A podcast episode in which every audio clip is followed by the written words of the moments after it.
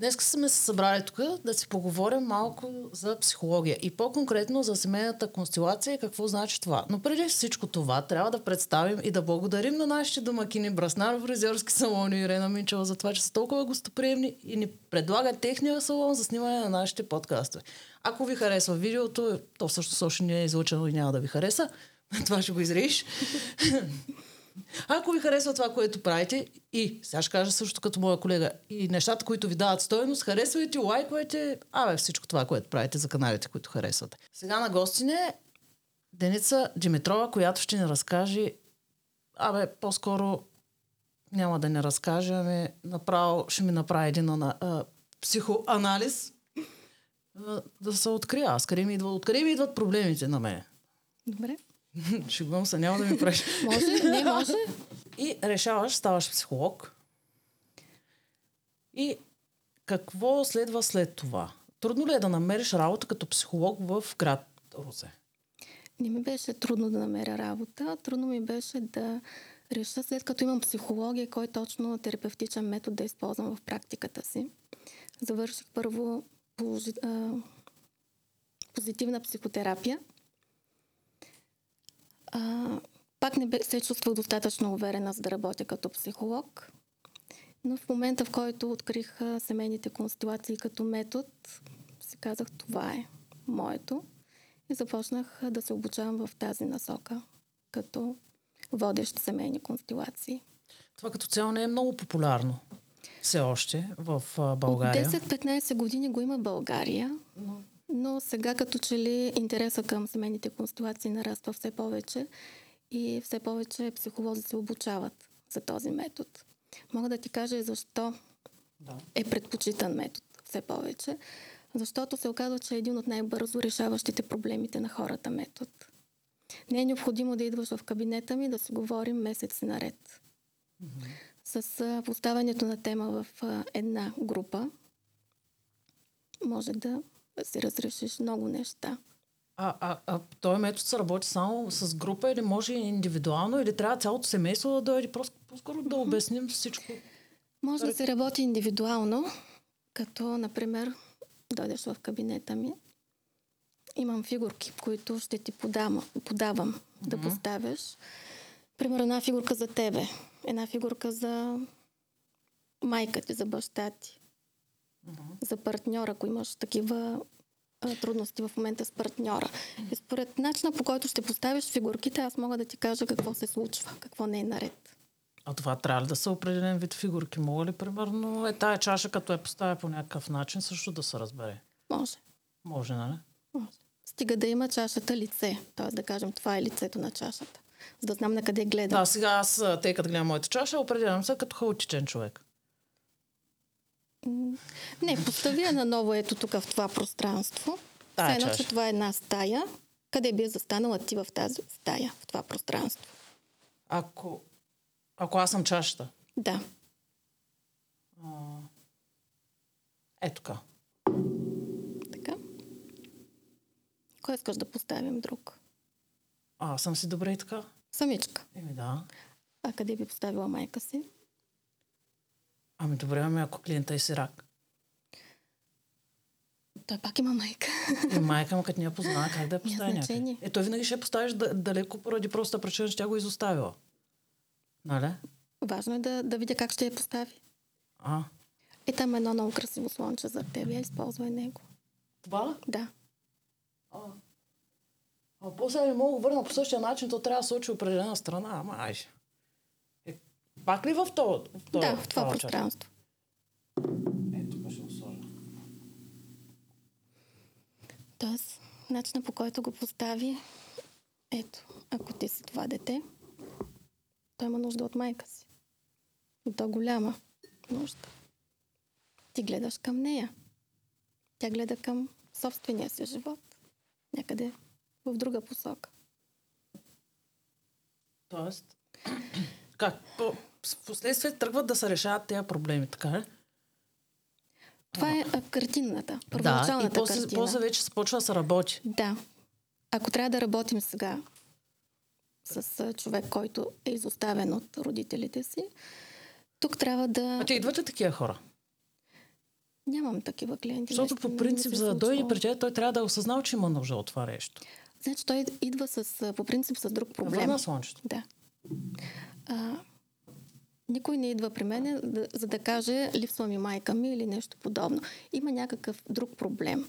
И последствие се оказва, че причината за този проблем може да е прекъсната връзка с майката или липсваща майка или майка, която не е била достатъчно ангажирана в отглеждането на детето. Но начинът по който ще ми постави първоначално фигурите баща и майка Те говорят дават много. Дават ми голяма информация да. и аз съм откъде да се захвана и започна да, да разпитвам вече в тази насока. А няма ли си някакви такива конкретни въпроси, които са... Нали, в повечето случаи, като отидеш на психолог, те си имат 10 въпроса, които ти задават. И от тези 10 въпроса, те вече знаят, нали, като видят отговорите, се ориентират а, на къде си, какво си, нали, какъв е проблем. В смисъл, такива 10 въпроса. Такива, да, някакви там конкретни въпроси от типа на какво, примерно имаш брат или сестра, а, живи ли са, не Нещо са ли? като автобиография или... Да, те имат такива заучени въпроси, които ги задават. Значи човека е различен. Да, Аз и те не мога да му задавам, са различни. Не мога да задавам един и същи, едни и същи въпроси по списък, по някакъв определен ред. Аз работя с човека според него самия. Може да не стигнем до този метод семейни констелации. Може по друг начин да работя с него. Но е много важно. Преценявам на момента какъв е човека. Доколко може да, а, да визуализира. Аз не когато, мога да визуализирам. Когато работим, ако се наложи нещо такова. Примерно да кажа, представи си, че майката е срещу теб и казваш следното. Има хора, които не могат да се представят такива неща. Има хора, които а, не искат пък групово да работят. Не искат. Не искат. Притесняват се от групата. А, смисъл групата е като събират, че са, примерно, събират са хората и всеки си казва без да се притеснява. Uh-huh. А, защото, примерно, аз се го представям. Сега, сега беше му е само да отива в някаква група да говоря, честно. Този вид група не е точно такъв. А... Искаш да ти кажа малко повече за семейните констелации първо? Искам много да ми кажеш да. малко. Защото така малко да. хаотично се получава и не, не ти е ясно. Да, аз умишлено не прочетах за тях, uh-huh. защото исках да ме е интересно ти като ми разкажеш. Да. Защото ако съм го изчела, нали, мен след това няма да ме е така интересно. Да, да. А когато не го знам uh-huh. и не съм го чела и те попитам, защото много хора ще има, които ще го гледат видеото, също няма да знаят за какво става въпрос, нали? И ще искат да знаят. Не просто да си говорим, аз съм подготвена, ти си подготвена, да. нали? Да си дрънкаме, то са безсмислено. Нали? Така. Разкажи ми повече за семейните. Този метод е създаден от Берт Хелингер, който е роден 1926 година, германец. Попада в Южна Африка като мисионер, като пастор. И 16 години прекарва във време, в племето Зулу. Там наблюдава, че те а, спазват три закона – и когато един от тези три закона не е спазен, правят определени практики, за да а, възстановят а, мира в семейството, в племето и че те са много свързани с целия си род. Не са като нас, нали, женя се някой, отива на другия край на света, забравя изцяло роднини, братовчеди. Там много държат на семейството и на рода си. Връщайки се в Германия, започва да изучава различни а, различни терапевтични учения, докато като се опитва през цялото време да приложи наученото от а, това племе и да вкара и тези три закона в терапията си. Разбира, че абсолютно са идентични с живота на съвременните хора, тези закони. Първият закон е закона за принадлежността. Всеки принадлежи на определен род. Самата дума констелация означава съзвездие. Не сме само аз и ти. За да сме тук, преди нас родителите ни са ни създали, те са създадени от техните и просто една а, страшно много хора има преди нас, които са живяли, за да ни има нас и да сме точно такива, каквито сме.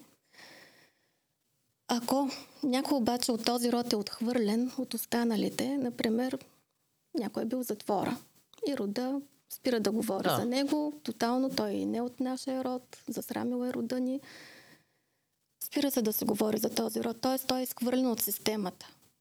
Какво се случва? Някой през поколение 2 ще напомни за този липсващ човек и ще напомни чрез странно поведение. Ще направи нещо, което няма да е негово. Т.е. той ще се свърже с липсващи от рода.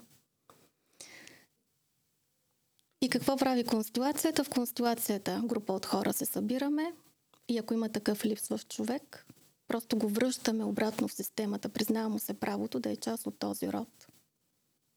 Част от тази система. Давам ти един конкретен пример с а, моя брат. Когато беше младеж, падна от една скала. Живе, слава Богу, всичко е наред. Но тогава майка ми се сети, че на нейния баща брат му на тази възраст е паднал от скала и е починал. Тоест, с падането си, брат ми просто напомня за този човек. И аз вече знам, че, брат, че дядо ми е имал такъв брат. Иначе изобщо майка ми нямаше да се сети да ни обяснява такива неща. Когато някой е забравен, той всъщност иска да се върне, да му се признае мястото. Ето, това излиза вече на по-такова различно ниво. В смисъл, ти вярваш, че има все едно, тези хора остават по някакъв начин. Не, не. Добре, казано по друг начин. Травмите, които нашите предци са преживели, ако не са се справили с тези травми и са останали в тях, те се предават напред в поколението. И някой друг трябва да изплаче техните сълзи. Значи, това няма да го излъчва. Просто това сме свър... така сме свързани с рода си. Ние не взимаме само силата от бащини, от майчиния род. До нас достигат и травмите. Техните травми. Значи, моят проблем не съм аз. Моят mm-hmm. проблем са моите прародители там. Прабаба и дядо. Значи аз проблем нямам. Те са, те да. са проблема. да, така е. С, с много от нещата е така. Ние носим чужди товари. И в момента, в който осъзнаеш, е, това не е карма? Не го наричаме карма, не използваме тази дума, но ако така ти е по-лесно да го разбереш, може и така да се нарече. Едно време хората са имали по 5-6 деца, че да. повече. Да. Какво се случва? 5-6 деца, всяко от детето попива нещо, някоя травма от поколението назад, нали? И това се разпределя равномерно. Сега какво имаме? Едно-две деца. И ако има нещо, което тежи назад във времето, на това едно дете ще му се струпа много. Ще носи прекалено много тежести. А не е просто... А, много ме замисли сега. Ами ако не носи никакви тежести? Чудесно. Ще се работи само върху собствените си друг пример може ли да ми дадеш? Добре, ще мина на следващия закон и ще ти дам а, конкретно примери с всичките закони. Първият е на принадлежността, т.е. никой не трябва да бъде изключен от системата. Каквото и да направил, колкото и а, срамно да е. А, като казвам изключен от системата, тук може да са рано починали дечица. Те пак ги изключват от системата, родителите и роднините им, защото това е прекалено тежко. Да, или ако са починала, ако са роди такова мъртво. Да, това също влияе много на, на системата. А, едно време хората какво са правили? Ами, ражда се детенце, умира, майката обаче трябва да отиде на полето да работи, няма време да тъжи, няма време да, да му отдаде нужната почет. Просто трябва да го забрави, да отиде на полето да се работи и да се съсредоточи върху е, следващото тогава се били за количество, не за качество. Да, да така е, но, но това си остава като а, една тежест непризнатите дечица. Тотално нали, отписани, че не са били, че не са съществували. Това влияе на системата по-нататък. Не случайно, нали, има жени, които женят се, да се казват, а рано ми още да имам дете и първото дете го абортират. Примерно. Примерно. И Второто ще тегли заради се, първото, не, така? Оказва се, че го е направила, защото някой от бабите, прабабите или майка й е имала спонтанен аборт или починало детенце. Просто подсъзнателно се свързва тази жена с загубата на някой от рода й, на някоя жена от рода й и усеща, че това първо дете не го иска. Има такива случаи. Или, омъжена жена, всичко е наред, рано ми е и го маха детето. Не е ли по-скоро това е проблем на целия свят, какъвто е в момента, отколкото на а, поколенията на Заря, нали, които да пренасят тези техни травми върху нас? Със сигурност има. Но когато дойде при мен човек и каже, не знам защо го направих, просто беше по-силно от мен. Знам, че не трябваше, не беше редно и в същото време го направих. Това е защото нещо е по-силно от тебе и те тегли и те кара да го направиш. Добре, това значи ли, че убийците, примерно, mm-hmm. е по същия начин. Те, нали, в смисъл гледаш а, някакво интервю, където той е убил жена си, нали, сложил е в куфарите нататък и после казва, не знам за какво го направих. Възможно е да има нещо в рода му. Друго убийство. А не е ли възможно нещо? самото възпитание на родителите да е проблема? Ами за да го възпитат по този начин, пък те имат друг проблем, който ги е направил те да са такива родители. Е, да, то така могат да дълбаем до безкрай. Да. Да, така е. Не всичко идва от нас. Не всичко, което правиме, защото ние така решаваме, а, живота ни е такъв. Има много неща, в, в които ние сме свързани с рода. И го правим от а, така наречената сляпа любов. Сляпа любов. Това е да се свържеш с някой от рода си през болката, през неговата травма, през неговото страдание, сляпа любов. Примерно, а, да кажем, ако ти, мамо, не си щастлива с татко, и аз няма да съм щастлива с мъжете. И ще избирам все такива, които да ми доказват това, че нямам право да бъда щастлива. От любов към тебе аз няма да съм по-щастлива. Схващаш ли идеята каква е? Не мога да я... Аз, аз, аз разбирам, но не мога да я разбера. Да. В смисъл, нали, примерно майката, бащата, ся, те са те родители, те са ти родители, mm-hmm. това е ясно, обаче не може а, ти, примерно, защото обичаш майка си, бащата, защото бил тероризирал майката, ти в същото време да го пренесеш в твоя живот. Може. Е, ти си отделен индивид смисъл, че се изграждаш като някакъв характер. Ай сега, ако живееш с тия хора, според мен, нали, ако вкъщи се прибираш и нон-стоп има скандали с майката и с баща ти, ти ще приемеш това поведение за нормално в един момент и когато създадеш някакво семейство, нали, той ти тръжкане на врати, викане и т.н. то ще се прехвърли и ти ще станеш същия човек. Нали, в случая. Така. Нали? Добре, ако това не ми харесва, защо трябва да го имам а, и аз в моето семейство? Еми точно, де, защото възпитанието ти си видял това от родителите си. Така. Примерно аз сега не мога да понеса да караници и виканици, понеже майка ми и баща ми никога не са се карали пред мен. Те може да са имали разногласие, но mm-hmm. никога не е имало ситуация, която майка ми да тръжка врати или баща ми mm-hmm. да тръжка врати или нещо да се повиши тон. Нали, ако нещо не са наясно, те са разбирали mm-hmm. след това. Аз не съм видяла такова нещо. И сега, ако видя някъде някой, нали, в семейни отношения да са карат да викат, да тръжкат врати. За мен mm-hmm. това не е нормално. Както и не е нормално, нали, да... Нали, сега, едно, в момента, нали, едно четиричленно семейство еде 6 пъти вечер. Също не е нормално. Трябва семейство да седне, да вечеря, да отделя времето си да говори, нали, да имат комуникация един mm-hmm. с друг.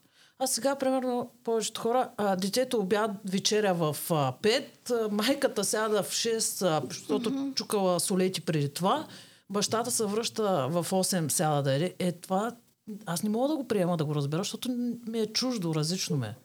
Ама защо не приемаш, че хората имат право да си ядат, когато си искат и да бъдат каквито са? Да, да, така. Не, не, така да. е. Естествено, че имат право да си ядат да. и да справят. Всеки му...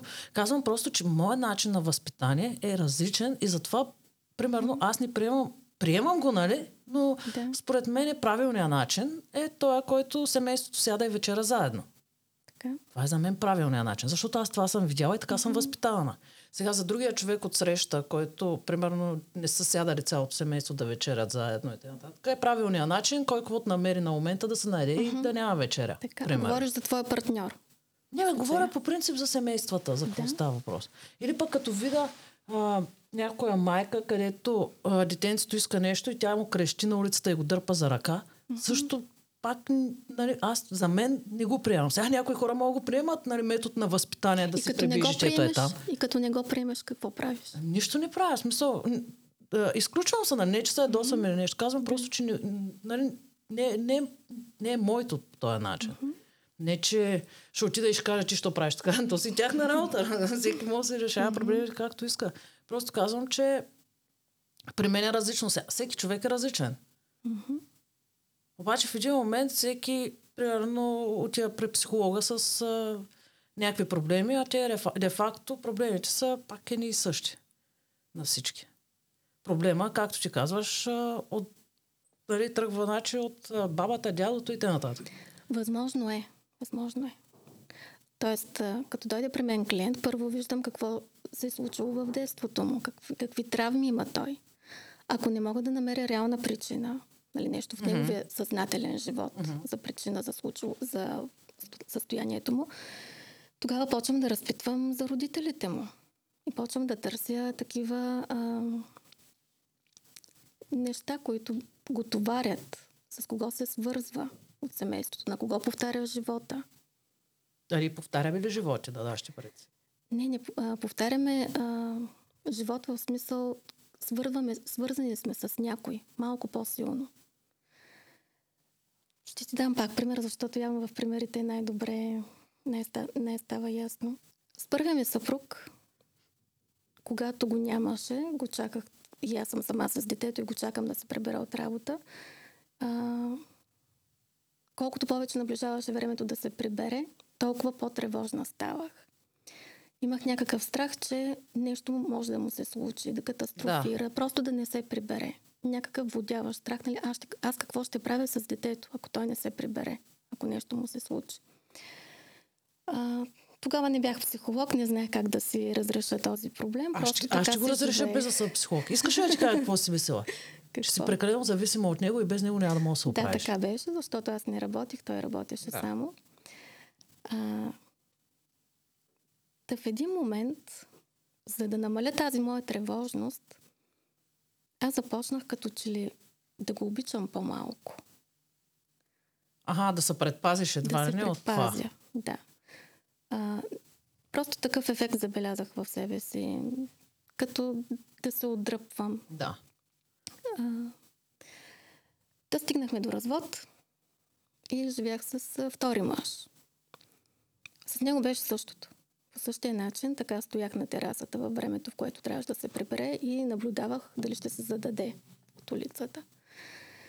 Пак беше същото, същия страх. Аз какво ще правя? Още повече, че бях и в друга страна, където не знаех езика. Бях бременна с втория си син.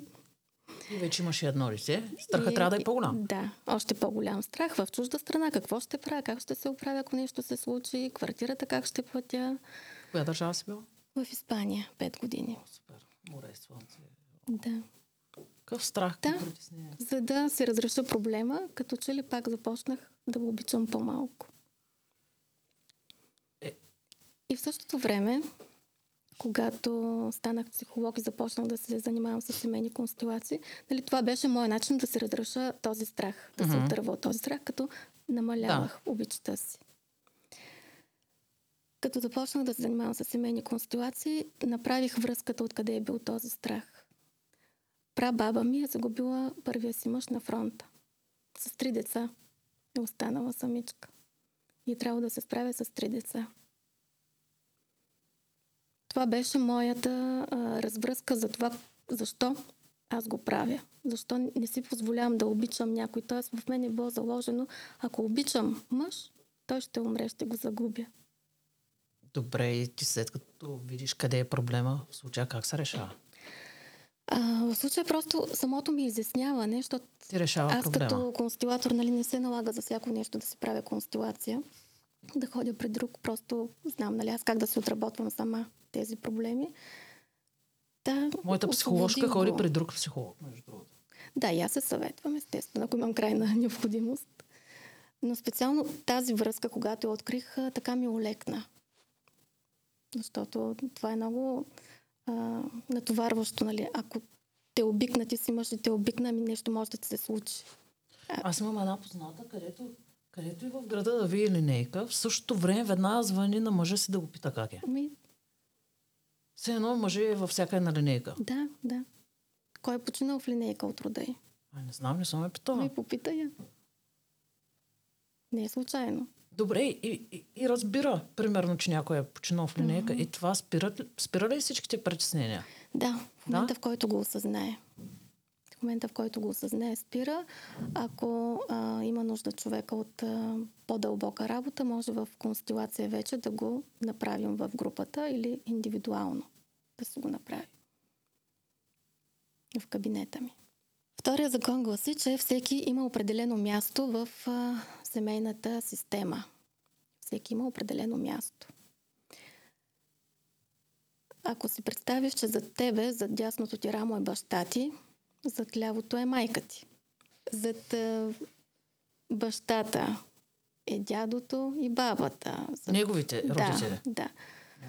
Тоест, зад нас са нашите предци. Ние сме напред. Пред нас поставяме децата си.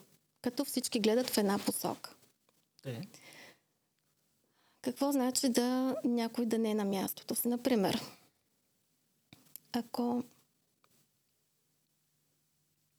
аз започна да обръщам, да се държа към майка ми като към дете. Все едно, че тя ми е дете, аз съм и майка. Когато хората устаряват, има, има деца, които малко или много започват да се държат като техни родители. Ето не е така в повечето случаи, защото те възрастници са вдетеняват. Ти трябва да се Да, държиш- вдетеняват се, но трябва да остане уважението. Като Аха. към родители. Да. Не трябва да, да се държим към тях като към малки деца. Защо? Защото първо, за да застана аз в ролята на родител на моята майка, аз трябва да се обърна с лице към нея. И по този начин аз ще обърна гръб на децата си. И ще вляза в роля на майка на моята майка. А, и по този начин аз ще я направя тя да се чувства дете Мгм. което не е добре за нея, защото аз ще отнема от силата. Вкарвайки я в ролята на дете, все едно и казвам, аз мога повече, аз знам повече, аз знам как. А всъщност, тя е майката и тя трябва да ми предава от нейните родители напред енергията. Има такива случаи, в които а, дъщеря не се жени, остава се стара мома.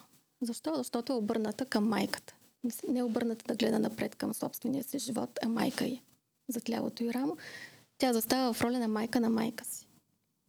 И остава цял живот преклещена А в това не го ли създават а, самите, пак, пак казвам, родителите? Ако а, Да. майката е била нон-стоп с дъщеря си, нон-стоп по магазини, Да. нали? Нон-стоп това е. Да. В един момент тя отцепва от живота и все едно за, за дъщерята само майката я има, а пък за майката само дъщерята. Да. И остават те да си живеят. Да. И хората на кооперативния пазар с чанчиките да пазаруват Да. заедно. А, за друго, друг пример да ти дам, когато човек не се е на мястото. А как Когато- разбира, че си на мястото, човек? Когато всичко ме е наред. А на теб всичко ли ти е наред? да. И на мене. Е, значи се сме си на място. А, например, семейна вечеря, Да. на масата, да кажем една... Дай ми нещо правоъгълно ми трябва. Да. Така.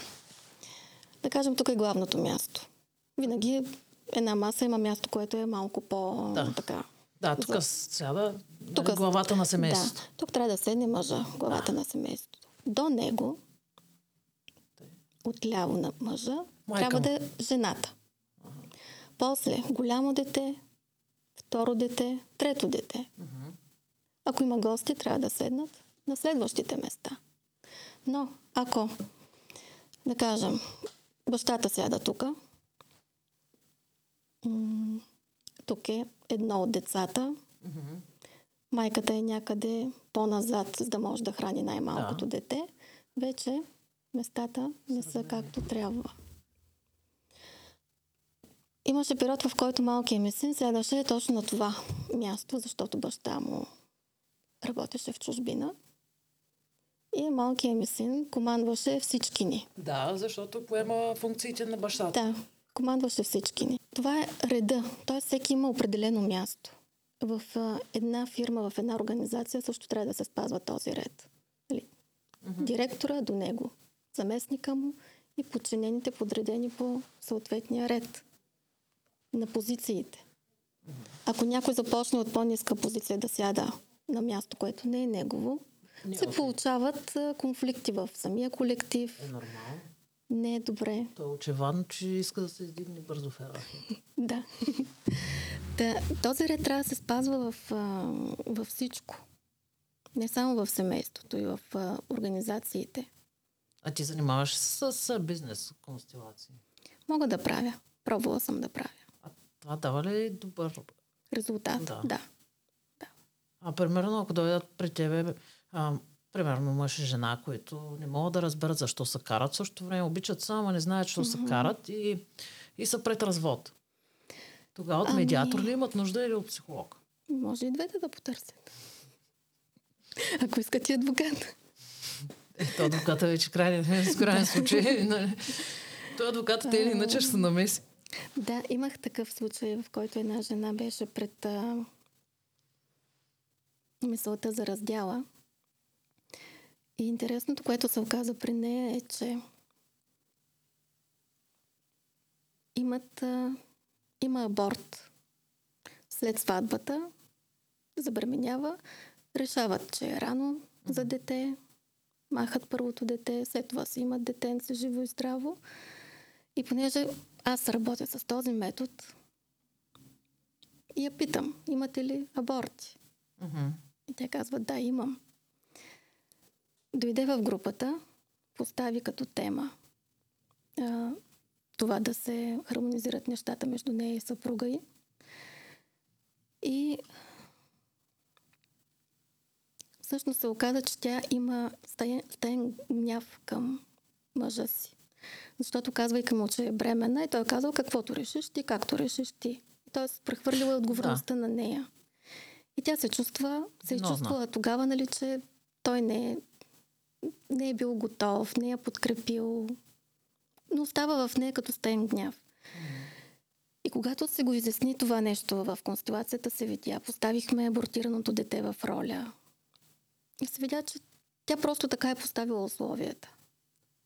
Мъже няма вина. Мъже е казал каквото искаш ти, така ще бъде. Той как да има вина, като ни поема отговорност за нещо? Да. Той няма как да има. Но ако, е казала, ако тя е казала, искам детето, е ще да го роди. Но тогава пак решението е изцяло не е, не, не е в случая. Да, в повечето случаи е на жената. Да, обаче в случая тя като го пита, е, нали, но тя той... го прехвър... му прехвърля вината на нея. И той връща обратно към нея.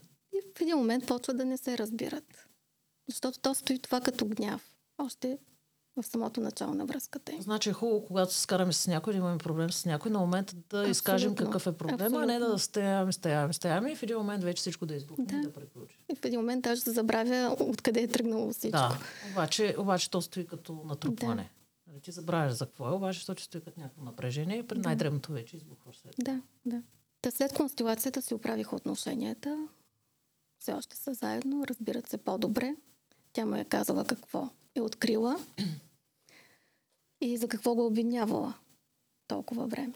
В, в, в този случай не е задължително двамата да дойдат, достатъчно е само единият човек. Абсолютно. Абсолютно. Този, който в момента има проблем. Да, той идва. Чувств, не се чувства той okay. идва. Къде в Русе ги правите тези констелации? Royal City Center, четвъртия етаж, зала едно. А кога се правят? Неделя. Всяка неделя? Почти всяка неделя от 12.30 или от 3 часа. Доколко? Продължава 3 часа. 3 часа? Да. Като се, отработ... се отработват се две или три теми на човек. На трима човека. Това е много време. Минава толкова бързо. Третия закон е най-интересен. С него се сблъскваме всеки ден. Закона за равновесието. Тоест, трябва да има равновесие между даване и получаване. Ако аз ти давам нещо, давам, давам, давам, а ти не ми връщаш. Не говорим за същото нещо. Нали, даването може да е грижа, време, нещо материално, преживяване, услуга. Да, нека да го кажем нещо... материално, защото най-лесно ще разберат хората. Аз ти давам... материално, добре. Да, аз ти давам пари. Добре, да кажем. Ти не ми ги връщаш. аз ти ми Аз пак ти давам. Добре. Окей? Ти ми даваш, аз не ти ги връщам. Според теб, кой от двамата, аз или ти, ще прекрати връзката? Ни. Ако аз ти давам пари, Да. а ти не ми връщаш. Да. Ма ти не искаш да ти ги връщам. Да, не по искам да ми ги връщаш, аз ти ги Ти давам. ми даваш, даваш. Ами... аз взимам, взимам. Според мен зависи много от това а, ти как гледаш на нещата и аз как гледам на нещата. Тоест, Защото ти можеш да прекратиш връзката, а, защото се чувстваш... А, ти сама го даде като пример. А, спираш, намаляш, намаляш да обичаш а, бившия си мъж от страх, нали, да не такова. да не му се случи Да. нещо. Да. В този случай а, ти се чувстваш зле от това, че вземаш от мене пари. Това може да те накара евентуално да имаш гузна съвест и да спреш Тоест, връзката. кой ще избяга? Ти. Който получава. Да, ти. Аха, точно така. Ама мога да стана психолог. Точно така, да. Нали? Какво се случва в една връзка, когато мъжа е много щедър, много любящ? Много... А, значи има любовница? А. Е, Не, може към собствената си жена да е такъв. е, колко време? Чакай, Ако връзката е да е една година или да е 10. Защото има значение. Ако е на една година, е, нали, раз, се наслаждават на влюбването си. Ако то е било, примерно, че са се запознали преди една година и с, а, сключили брак или са жи- заживели заедно, нали, след една година, а, радват се на любовта си. Обаче, ако са минали 10 години и Аз- се държи по този начин, значи вече има любовница. И затова дава на жена си. Е, Всичко това пак тя не работи, тя само ходи на Естествено, маникюр, ма- на фризьор, да, в фитнес салони. Еми да, затова е да. Според теб за- 10 години ще издържат заедно. Ами да, зависи жената дали устройва този вариант да си ходи по фризьор, нищо да ни прави да кара скъпата кола и да се наслаждава на живота, той в същото време да си има любовници и да си а, гъзната съвест да се я подхрана. То няма и съвест там, де по-скоро си я държи като държанка, нали? И си има още Но няколко. според теб, ако някой се тръгне, кой ще се тръгне прав от връзката? А. Ами, трудно ми е Мъжът, да ако си кажа, има защото, любовница, защо? защото мъжът той си има любовница, той ще си има примерно и две-три любовници, обаче когато, ако жената е с две деца и е абсолютно зависима от него, тя няма да се тръгне от него. Да кажем, че нямат деца. Ако няма деца, зависи дали ще се появи някой по-добър. В смисъл, който да даде началото, примерно, поне нещо повече. Нещо повече материално от първия мъж. Не, не, не. А, емоционално, но да, материално да е на поне същото ниво. да, ни, да ни пада стандарта. Добре, аз ще ти дам друг пример. Кога, Не, виж, кога някой се чувства задушен от връзката? Казва, той много ме обича, той прави всичко за мен. Вижте. Всичко ми дава, обаче ме задушава. А, аз, и аз мога да дам един пример. Защо, примерно, има жени, които стоят при мъже, които са... Не, то даже доста жени има, които се държат грубо с тях. Забелязва ли си има Да, такива връзки? да. Те ги унижават, а, държат се грубо и т.н. обаче на тях това им харесва.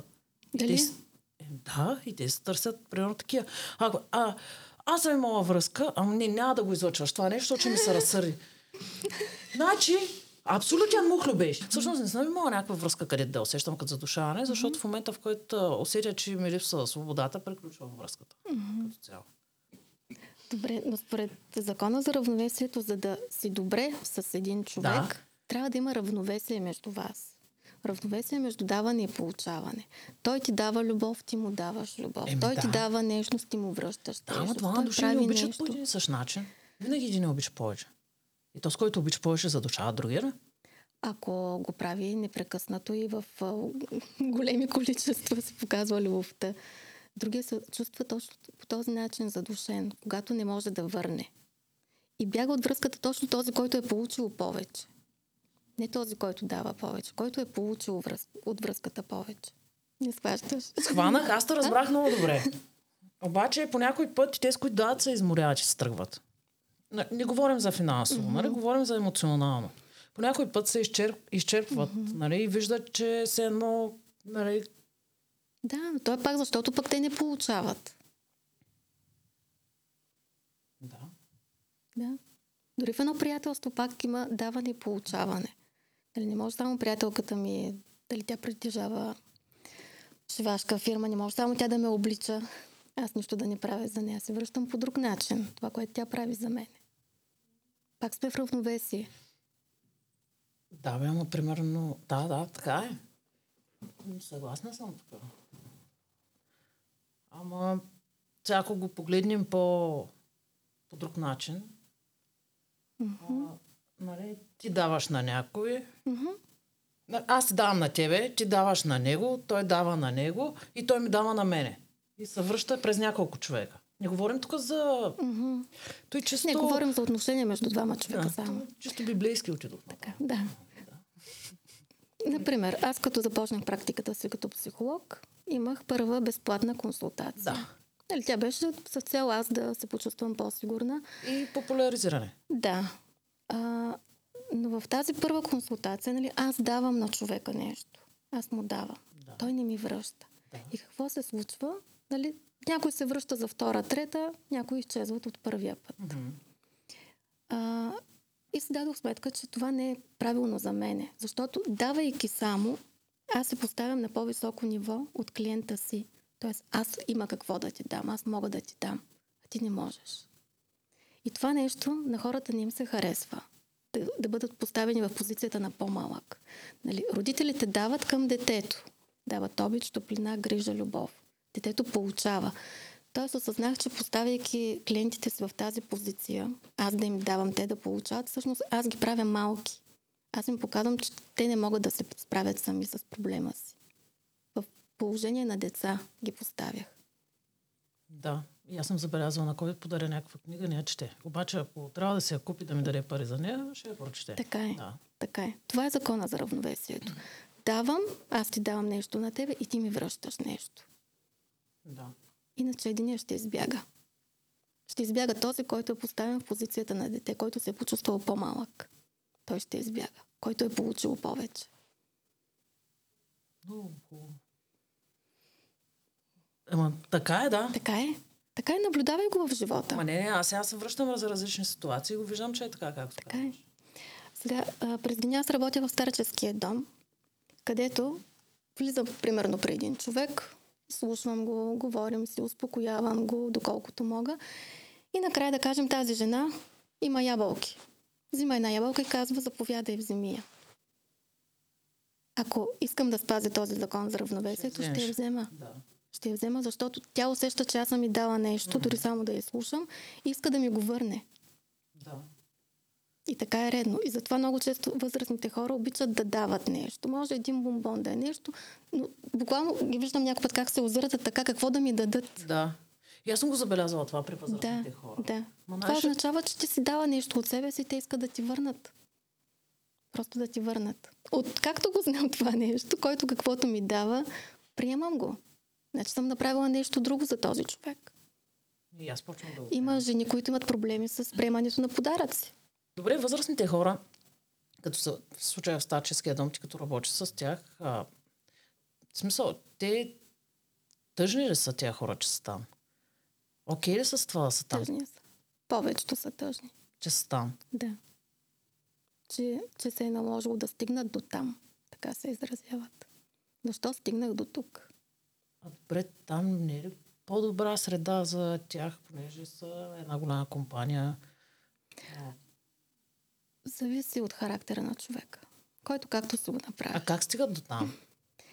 Как стигат? Ами, има хора, които м- ня, нямат възможност да се издържат. Нямат близки, нямат деца. И за тях не е ли по-добре са там? Да, по-добре. Те не се питат как стигна до там. Всеки се пита. Всеки се пита. Дори тези, които са дошли с а, идеята, не искам да преча на децата си. Пак има една тъга в тях.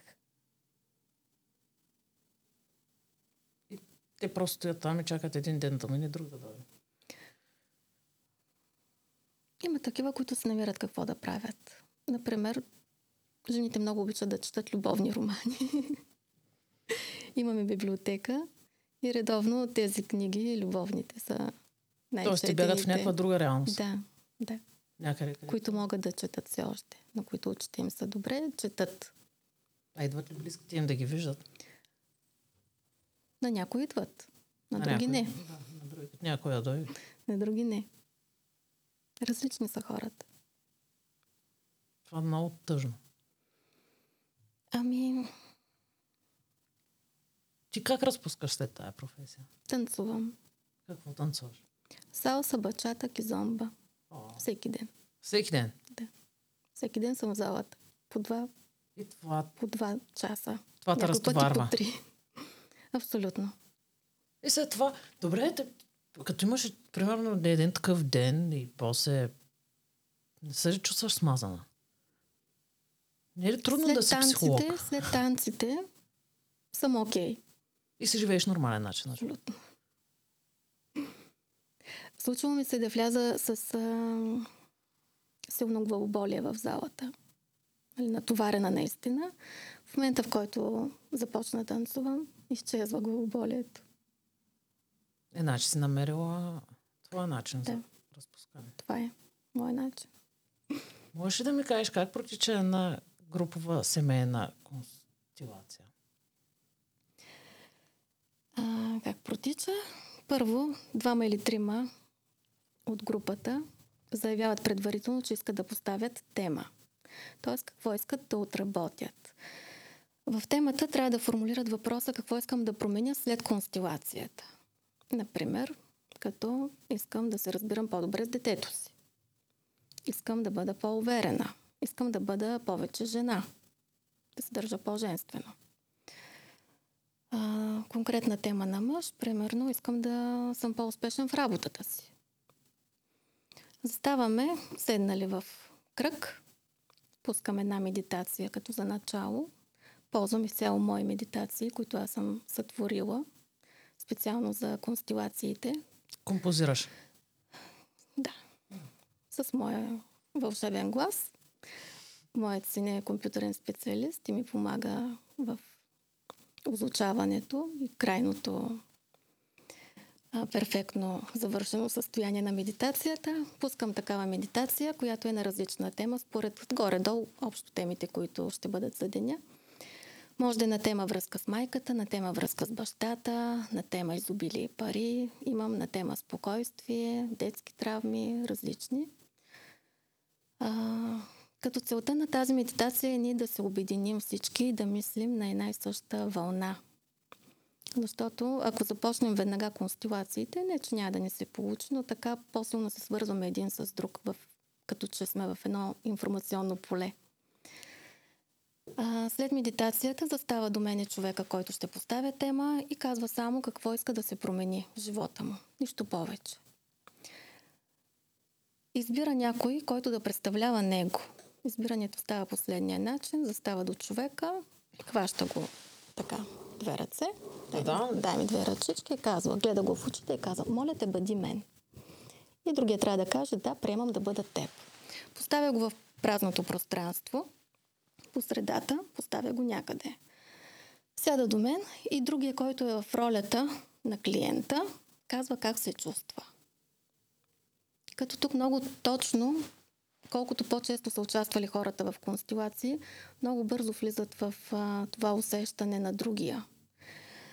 А, например, имах а, много висока клиентка, която беше леко нали, с сведени раменца. Прегърбена. Да. Казвам. Жената, Машински. която избра да играе не, веднага го направи това нещо. Инстинктивно. Да, инстинктивно го направи. А, има други, които усещат, примерно, конкретна болка в тялото и казват, тук ме стяга нещо. Или притеснена съм, или заболя ме главата изведнъж много рязко. Човека, който е в роля, трябва да сподели само какво усеща, без да размишлява, без да, да мисли каквото и да е негово. Само усещане търсим. След това, ако темата, примерно, касае партньорски отношения, клиентката застава до някой друг човек и казва, моля те, бъди моят съпруг. Да. И го поставя и него. Първо от начина, по който ще ги постави двамата, си проличава кой е по-водещата фигура във връзката.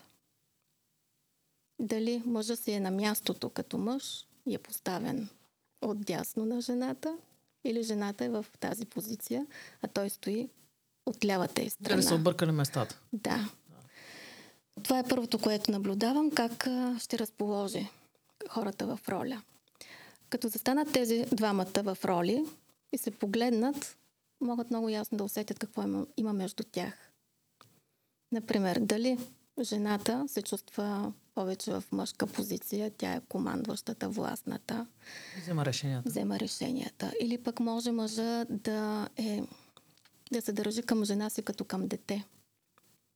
И това много силно се усеща в роля. Примерно, жената може да каже, чувствам се малка. Чувствам се малка, имам чувство, че се смалявам, когато той ме гледа. Това е когато мъжа се държи прекалено бащински, обгрижващо, контролиращо спрямо жената. Та през тези роли се виждат много ясно какви са отношенията в една двойка. И човека, който е поставил темата, съответно си прави изводите. Кой не е на мястото си? Кой какво не е направил или какво прави грешно? А, за да е успешна конституацията в този случай, какво правя? Подаваме ни фрази, в които жената примерно казва Аз съм твоята съпруга, ти си моя съпруг. Ние сме равни. Ние с теб сме партньори. Ние сме родителите на тези деца. Ти си бащата на, мое, на нашите деца. Аз съм майката на твоите деца. Тоест, всеки да се застане точно на мястото си. Да uh-huh. се усети в тази роля. За да, примерно, ако има някакви конфликти, да може да отшумят. А, имах такъв клиент, а, който дойде от друг град. Беше страдаше по едно момиче и като поставихме нали, момичето и него в роля, стана ясно, че той се държал към нея като към баща. Като баща, нали? Тя като по-мъничка. И, и момичето действително го усети, каза, чувствам се малка. След което той поднови връзката си с нея, но вече от позицията на ние сме равни. И нещата потръгнаха между тях. Само едно такова правилно поставяне на местата и изясняване, защото когато погледнеш себе си отстрани, mm-hmm. Нали, някой ще играе тебе и ти го да, наблюдаваш, да, да, да. как се движи, какво прави, какво усеща, дава да. ти един плюс. Да, да, да. Ти какво трябва да промениш. Защото след констелацията не, не трябва само да се чака на, на това, което се е случило там, че всеки си е вече на мястото. Не, човека трябва да се вземе конкретни а, решения. Аз как да се държа от тук на сетне, какво да променя. И едно трезво решение трябва да, да има. Да, аз наистина, между другото, мисля, че това е много правилно така отстрани да се видиш. Много е хубаво. Да. Много е ценно да се видиш. А, интересното, че това момиче, което а, беше високичкото и леко прегърбено, след това, след това дойде на следващата констелация и каза, виж ме как стоя вече. И каза, че ти е направило много силно впечатление това как жената в нейната роля веднага се опита да стане по-маничка. А, Темите, които могат да се поставят, са от различно естество. Може и здравословна тема, примерно. Някой има болка някъде. Не, не е ясно откъде идва това състояние. Е, как се разбира? А, как се разбира? Ами, много често е свързано с някой от рода, който има същата болка. Е. И от любов към тебе, бабо, защото съм ти виждала как страдаш и те боли кръста, ами и мен ще ме боли кръста. Без да, има, сега, даже. без да има причина. Да. Uh-huh. Сега се сетих за реални хора, които познавам така. Да. В старческия дом, например, мога да наблюдавам много такива а, случаи, когато а, те ми споделят нали, хората за децата си, за внуците и като каже някой притеснен съм, нали, внучето еди какво си. И като почна да разпитвам повече, се оказва, че примерно жената е с а, увредени тазови стави, да кажем. Да. Още от дете. Преди нея баща й е имал проблем пак сходен с такъв характер, свързан с движението. Нейният син наскоро каза, че там ампутация му предстои. И такива неща. И само една болест, като хванеш, и проследиш назад във времето и се оказа, че някой го е имал това нещо. Но то не се е предало генетично, а то е от любов към тебе и аз ще имам същото и аз ще страдам по същия начин. Това е много яко. И в констелацията какво правя всъщност? Поставям човека, който е болния, а, намираме нали, с кого се е свързал през болестта, да кажем, ако е дядото, И, му се, и, и подаваме ни фрази, които да се разменят между двамата. Нали? Клиента казва, и аз като тебе, дядо, куцам с левия крак. И човека, който е в роля на дядовто, казва, ама защо го правиш? Това си е мое. Нали? Аз не искам ти да страдаш заради мен. Това си е мое. Аз имам причина да куцам, ти нямаш. А, тоест, разграничават се малко нещата, кое е минало, кое няма нужда вече да го носи човека. Mm-hmm. И край на краищата връзката трябва да стане само през любовта. Ти си мой дядо и аз те почитам, защото ти си дал живот на моя баща. Благодарение на това ми има и мен. Това е основното. Любовта, живота. Товарите трябва да се ги оставим на нашите предци по уважителен начин. Понякога се налага, когато е по-сериозна констелацията, когато не може само с думи да се направи това разграничаване между моя живот и живота на предците ми, подавам някакъв предмет, който да е примерно болестта. Да кажем, ето това. И карам клиента да го подаде на човека, който е имал същата болест. С думите. Вземи го, връщам ти го. То не е мое. И се вижда как човека в роля наистина има желание да го вземе. Казва, да, мое. Мое. И по някакъв начин симптомите по-късно отшумяват, когато причината е такава. Конкретен пример с моя клиентка давам. Идва при мен с обсесивно-компулсивно разстройство.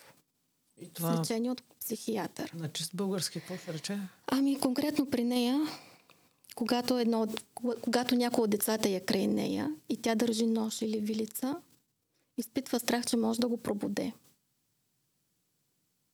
Това представи си да си майка, край тебе да са децата и когато режеш с нож и почваш да крещиш и ги гониш от кухнята. Защото имаш чувство, че може да направиш нещо подобно, да ги нараниш по този начин. При нея се оказа, че баба или прабаба, и не помня точно, е завела детенцето си за вакцина, след което то почива. Тоест пробождането е било с инжекция. И тази жена, която е завела детето си на вакцинация, цял живот се е проклинала. Защо го е завела? Не, да. Та когато направихме, това беше в кабинета ми, да се представи бабата и да каже, бабо, аз нося твоя страх. Подавах и нали, думи, които да каже, думи, фразички. После казах, представи се, че баба ти ти казва следното. Аз за теб искам по-добър живот. Аз не искам да носиш моя страх. Той си е мой и каквото се случи, вече се случи. И няма нищо общо с твоите деца.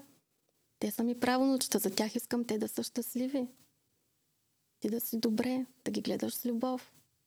След което тези неща изчезнаха при нея. А, добре. Сега е много модерно всички да получават паник атаки. Mm-hmm.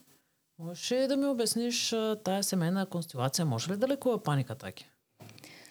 И какво точно е паник атаката? Искам да ми го обясниш като психолог. Какво е паник атаката, защото аз не го разбирам това нещо. Това за мен е нещо много модерно такова, някаква модерна дума, която повечето хора не знаят, може би, mm-hmm. за какво точно иде реч, обаче всеки втори е с паника така. И, и, и да ни ксанакса като бомбони. И аз сега... Ами, паника атаката, това е чувство, че умираш. Просто че умираш? Умираш. Да. Умираш. А, за да се отключи паника атака, има някакво конкретно събитие. Дали било смърт на близък човек О, наскоро. много добра. Е Ще продължиш с... само да ти кажа нещо. На братовчет ми му се отключи паника атаката точно като почина баба му. Това е нормално. И три месеца не излезе от тях, само хапчета. До ден днешен пи хапчета. Ксанакси, mm-hmm, манакси, да. вече 10-та година. Да. Не, 15-та година най-вероятно. Да. И не е спрял да ги пи. Ами да заповяда при мен. Освен ако не иска да продължава да ги да пи. идва. Той е обиколил всички психолози, психиатри и нататък. Сега се измести в София. Uh-huh. Ама може, може и да идва. Ама верно как го оцели? Точно като, като почина, нали? Точно тогава му се да. отключи. Я дай, я, е... не се сдържах да ти кажа, че много добра. а, значи, да, Дай го пак.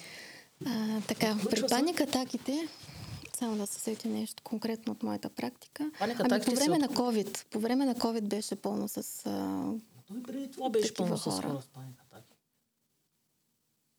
Как се отключва? При, ако някой за- почине?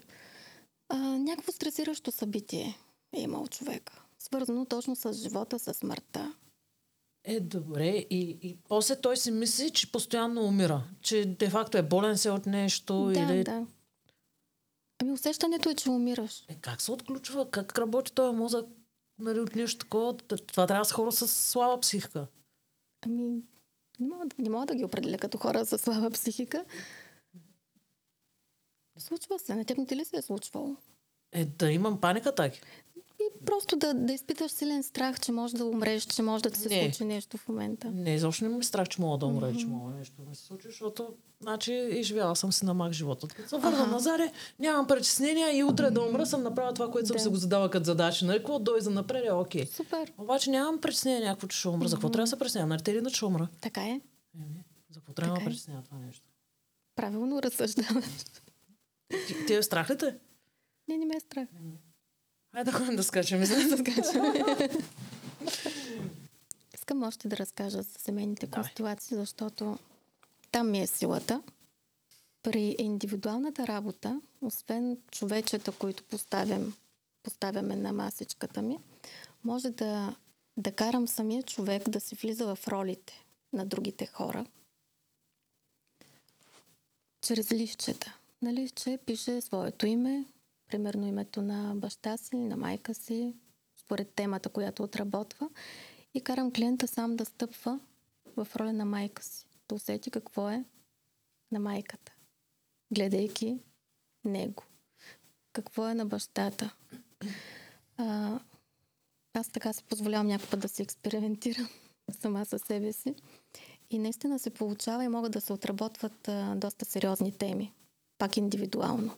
Стига човек да е достатъчно сензитивен, да усеща. Например, хората, които идват при мен на семейни констелации в груповата ми работа, много от тях вече са отработили собствените си проблеми и идват само да помагат на останалите. И колкото повече идват, толкова по-сензитивни стават. И влизайки в роля, дават невероятна информация. Мен ме изумяват някой път. Аз не знам нещо, клиентът е забравил да ми го сподели, а човека в роля го усеща и го казва. А, самото участие в роля пак дава много на хората. Защо? Например, за да ме изберат мен в тази роля, явно по някакъв начин аз имам нещо в живота, свързано с тази роля. Например, за да ме изберат да играя, какво играх в последния път? А, а играх майка. Майка на, на дъщеря. Аз имам двама синове, ми беше много ценно това да видя пък какво е да съм майка на дъщеря, какво е усещането. И наистина беше по-особено това да съм майка на дъщеря. А, някой път поставям хора в роля на абортирано дете. И след това, като излязат от ролята, казват, о, аз имам абортирано дете. Беше ми много ценно да, да видя какво е. Та всеки поставяме в роля, пак се отработва по някакъв начин лично неговия живот през ролите. Понякога не си дават сметка защо са били в тази роля. Дни наред мислят, докато се го открият накрая, че да, да, и в моя живот го има това. И решават после да се го отработят пък. Хубавото на групата е, че когато, примерно, аз съм те поставила ти да играеш мене, Да. Друг е играл сина ми, някой е играл майка ми. Те хора ми стават после много близки, Е нормално. като са били в, в семейство. ролята на моето семейство. Да. И се получават много хубави приятелства от редовните ми участници. Сред тях много хубави. Излизат си после, събират се. С моята приятелка миналата година организирахме на Кошов и на Божичен за по две-три нощувки бяха. Цял ден групичката, правим си констелации, каним си йога треньор, а, мантри сме пяли, смехотерапия, рисуване на какво беше, мандали, танц мандала и такива преживявания за 2-3 дена уникално, нали, да, с, хора, се. с хора на твоята вълна изцяло. Вечерта танцуваме, пеем. Тази година пак плануваме да правим такива събития за хората, които са си част от групичката вече. Групата се нарича Пространство на любов във Фейсбук. Аз членувам в тази група. Членуваш ли? Да. От кога? Отдавна. Супер. не си активна, не съм те забелязала. Добре, какво имаш ти в твоя род? Имаш някакви а, неща като убийства? Не. Хора лежали в затвора? М- несправедливо разпределени Ама, виж, имоти? Дори, дори да имам, не ги знам. Смисъл такъв, че никога не съм се интересувала назад. Ага. След, а, примерно, нали знам баба ми и дядо ми и, и, и, и баба ми и дядо ми, нали? Uh-huh. На майка ми, родителите, ги познавам и на баща ми, нали? Баба, uh-huh. майка му и баща му ги познавам. Те са си били обикновени хора. Оттам uh-huh. нататък прабаба ми, да, не си познавам никоя прабаба и дядо. Uh-huh. А имената поне знаеш? Да, на прадядо ми го знам. Добре. А, не, на двамата си прадядовци ги знам, а не ги познавам. Тоест един го помня, бегощата съм била на три годинки някъде нещо, е такова, mm-hmm. като е починал. Ама оттам нататък никой не е, нали, не съм и питала нашите какво се е случвало mm-hmm. назад в рода. Нали, има ли затворници, има ли самоубийци, да. има ли... Ами, много интересно при самоубийствата, че за да се самоуби някой, преди него някой друг пак го е направил. И това го забелязвам вече. Няколко клиентки имам такива с самоубили се родители. И в тях заражда ли са мисълта за самоубийство също? В клиентките ми ли? Да. Ами те идват при мен точно защото не могат да, да живеят с тази мисъл, че не са били до родителя си, че не са му помогнали, че не са разбрали, че има такива замисли. В момента работя нали, с вината им. Но когато през констелация се види, че този родител просто е следвал неговия си родител и го е направил от любов към него. Например, на една от клиентките ми, майката, която беше се самоубила, не помня по какъв начин, но оказа се, че нейният баща се е самоубил, когато тя е била на 3 годинки. Тоест дядото на клиентката ми се, се самоубива, когато майка е на 3 годинки и в един момент майката и тя се самоубива. А, понякога даже е сходна възрастта, на която се случва това. Ако човека, дядото се е самоубил на 40 години, после сина или внука му и той го прави на 40 години. Това е много ясен знак, е, да. че е свързан точно с този човек преди това. А, друг случай на човек, който познавам, беше сина му се самоубива, а преди това майка му се е самоубила. Години преди това. Самоубийството е много, много силно като енергия. И ако не се отработи, нали, може някой през поколение две да направи същото, да се свърже с този човек. И защо е толкова силно самоубийството? Защото хората, които са живи, които са роднини, недоумяват как може да го направи. Ама защо не ни каза? Ама защо това? Защо това? А в случая просто трябва да приемем. Да, така е решил. Приемаме. Приемам желанието ти да прекратиш живота си. Уважавам го. Ако се погледне по този начин, нали, да, мамо, самоубила си се, имаш право, направила се го от любов към твоя баща. Защото и той го е направил. Като се погледне по този начин картинката и на клиента му олеква, че няма вина, че това е щяло да се случи. И че майката, ако се е самоубила, тя го е направила от любов към нейния баща. За да се свърже с него по този начин, защото примерно цял живот той е липсвал бащата. Тя е била на 3 годинки, когато той се е самоубил. Да, говоря за тежки неща, наистина. Да. Доста тежки, но м- самоубийството много, много тегли назад. Някой ще се свърже с този човек, ще направи същото. Ако не се гледа на самоубийството му по този начин, имаш право. Уважавам правото ти. Приемам решението ти. Без вина, без самообвинение, без а, нали, срам, че се е случило и тем подобни. приемам решението ти. Особено често абортите излизат като причина за нече състояние на клиент. Да кажем, ако преди мене има абортирано дете, какво, как ми влияе това на мене? Ами ще искам да живея и заради него. Ще искам да бъда успешна и заради него. Ще искам да се доказвам непрекъснато, че заслужавам да живея. Нали? Ако той е било абортирано, с какво съм повече, че на мен ми е даден живот, а на него не. Тоест аз непрекъснато ще трябва да доказвам защо живея. Да го доказвам, че имам право, а, което какво носи? Едно неудовлетворение от живота непрекъснато. Каквото и да правиш, ще се струва, че малко правиш. Че трябва да направиш още и още. Какво се случва, ако има абортирано дете след мене?